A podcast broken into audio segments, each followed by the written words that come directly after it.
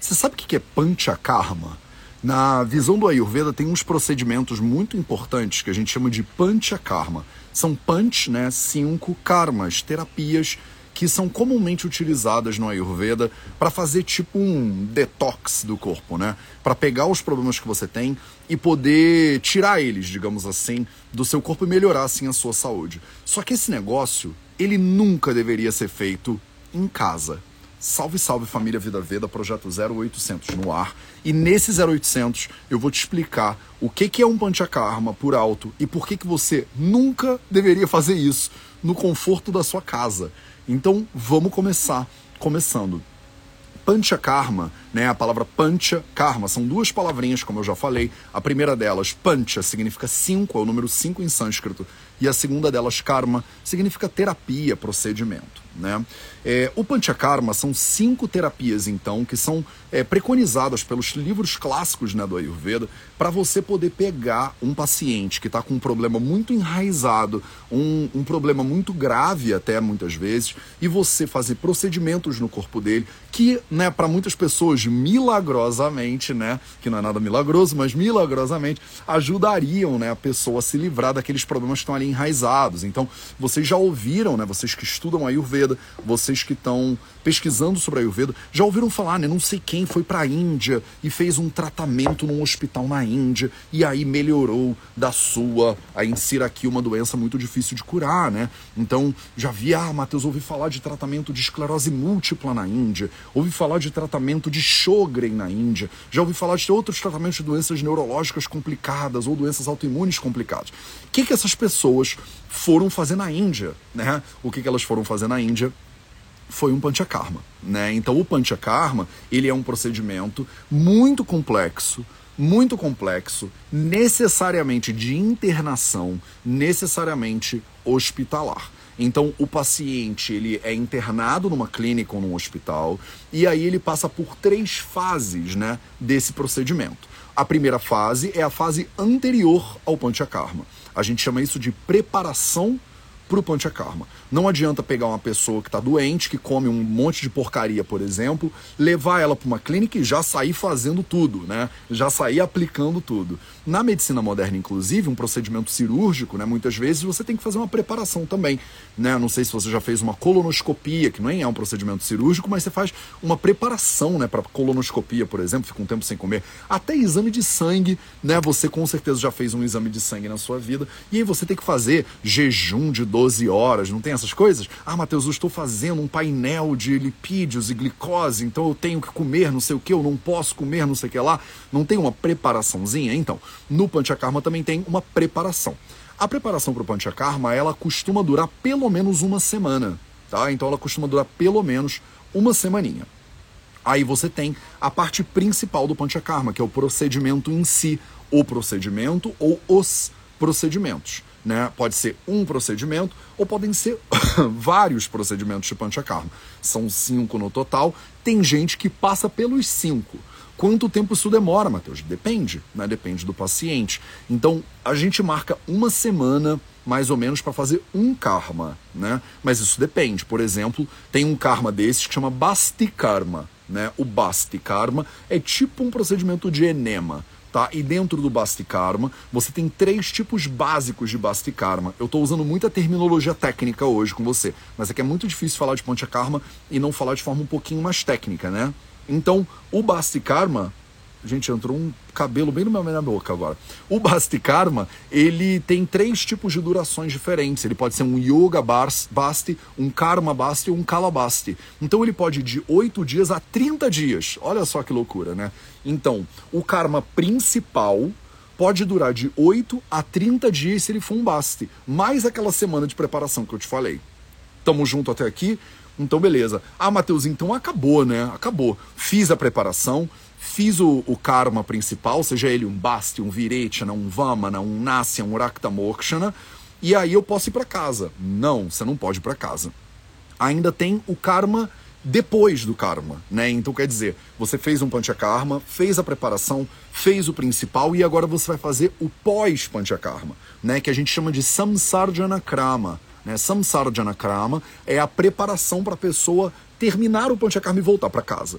Então tem um, um, período de pelo menos uma semana, normalmente é a metade do tempo que você ficou fazendo o Panchakarma, então você ficou 30 dias fazendo é, é, um baste, né, um procedimento de baste, você vai ficar pelo menos uma semana ou duas semanas lá em recuperação, fazendo um samsara de anakrama. É no mínimo uma semana. Então você está acompanhando a matemática? Pelo menos uma semana de preparação, pelo menos uma semana de karma principal e pelo menos uma semana de samsara de anakrama ou de recuperação. Então isso já são no mínimo 21 dias que você deveria fazer. Isso aqui é uma palhinha de 5 minutos de panchakarma para você, tá? Isso exige uma equipe especializada que saiba fazer os procedimentos. Isso exige observação médica do início até o final. Tá? Médicos como eu, que sou um Vaidya, né? fui treinado para fazer esse, esse, tipo de procedimento, eu preciso estar junto com o paciente na preparação, no principal e depois também tá? Então não tem como você fazer nenhuma dessas três etapas sozinha ou sozinho. Não tem como você fazer nenhuma dessas três etapas em casa. Não tem como, tá? Por quê? Porque todas elas podem dar problema. Todas elas podem dar problema. Todas elas têm contraindicações e todas elas têm complicações. Tá? Eu não sei se você está familiarizado ou familiarizado com esses termos, mas contraindicações significa que de repente você pode ou não pode fazer. Panchakarma não é um troço que todo mundo pode fazer. O Vaidya, ou médico especializado em Ayurveda, essa é uma metodologia ayurvédica, então você deveria fazer só com alguém que entende Ayurveda. Assim como você não vai operar o seu coração comigo, Mateus, porque eu não sou cirurgião moderno, eu não tenho especialização suficiente para fazer um procedimento de ponte de safena, por exemplo. Você não vai querer botar o seu marca-passo com o Mateus.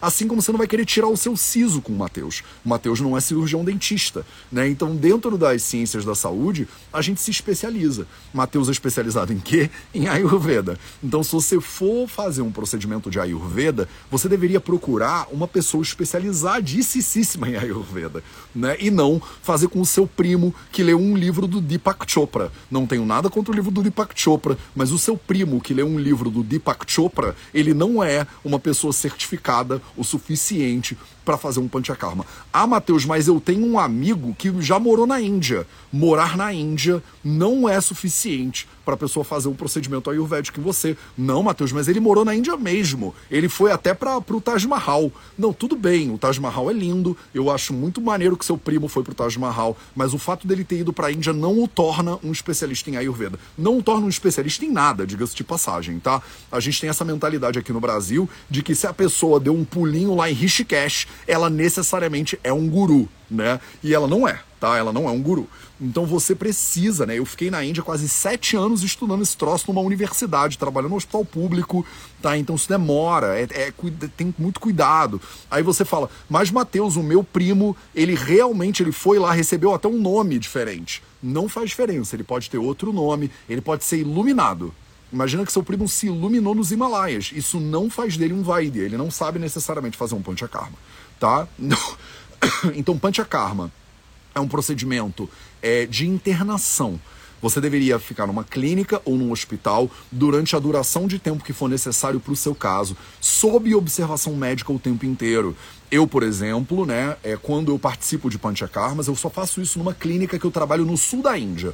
Eu, pessoalmente, não conheço nenhum lugar adequado para fazer isso no Brasil. Não significa que não existe, só significa que eu não conheço, né? Você conhece algum em Portugal? Também não conheço, tá? Também não conheço. Não significa que isso não pode ser criado amanhã. Não significa que não tem como fazer. Tem como fazer, mas dá muito trabalho. A legislação brasileira em cima dos CRMs, ela é bem específica, então isso pode gerar uma série de problemas, né?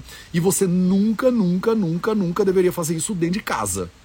Ah, mas eu posso fazer em casa com a minha terapeuta? Não, não deveria fazer isso em casa com uma terapeuta, porque você tem que estar tá parada. Por quê? Eu falei que tem contraindicações por um lado, de repente você não é caso de Panchakarma e está lá fazendo, porque alguma coisa com, né? Ah, porque eu acho que vai ser bom. Não faz. E a segunda coisa são as complicações. Durante o Panchakarma, depois que você começar o procedimento, você pode ter um monte de problema. Pode ter um monte de problemas. Você pode ter problemas desde mal-estar, dor de cabeça, enxaqueca, até a pessoa pode morrer fazendo ponte a karma. Eu não estou sendo dramático falando isso, eu estou falando isso porque isso já, eu já vi casos em hospital de pessoas que foram fazer um Vamana, por exemplo, a pessoa tinha uma pré-condição cardíaca e a pessoa morreu durante o tratamento. Tá? Então você tem que. E ela estava num hospital, sob observação médica, com a galera do, do, do, da emergência na porta, com o SAMU né, indiano na porta.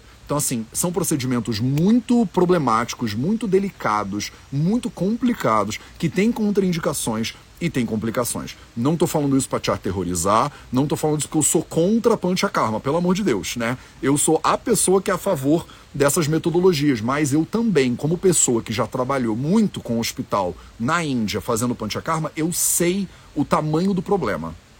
Eu sei como o buraco é mais embaixo. E a gente, às vezes, que começa, se empolga. Aí eu comecei a estudar Ayurveda e me empolguei. Aí a pessoa quer fazer tudo.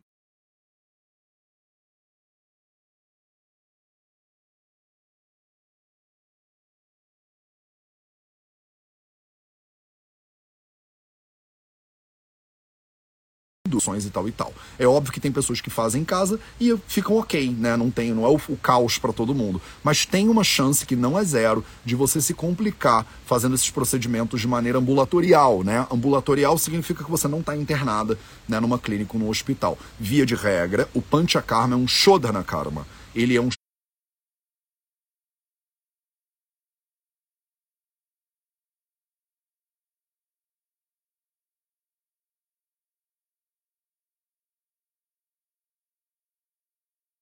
Shodana Chikitsa, né, uma modalidade de extração do problema de dentro do corpo da pessoa. E isso gera uma série de possíveis complicações. Então hoje eu vim aqui só para te para rogar para você só para te pedir com muito carinho, em nome de todo mundo que estuda Ayurveda de maneira minimamente séria, que você não faça Panchakarma em casa. Nem o primeira etapa do Panchakarma. Ah, mas eu posso só tomar o guia em casa? Não, você não pode. Quando você está numa clínica, por exemplo, onde eu trabalho, eu te vejo de manhã e de noite. Eu passo em ronda duas vezes por dia.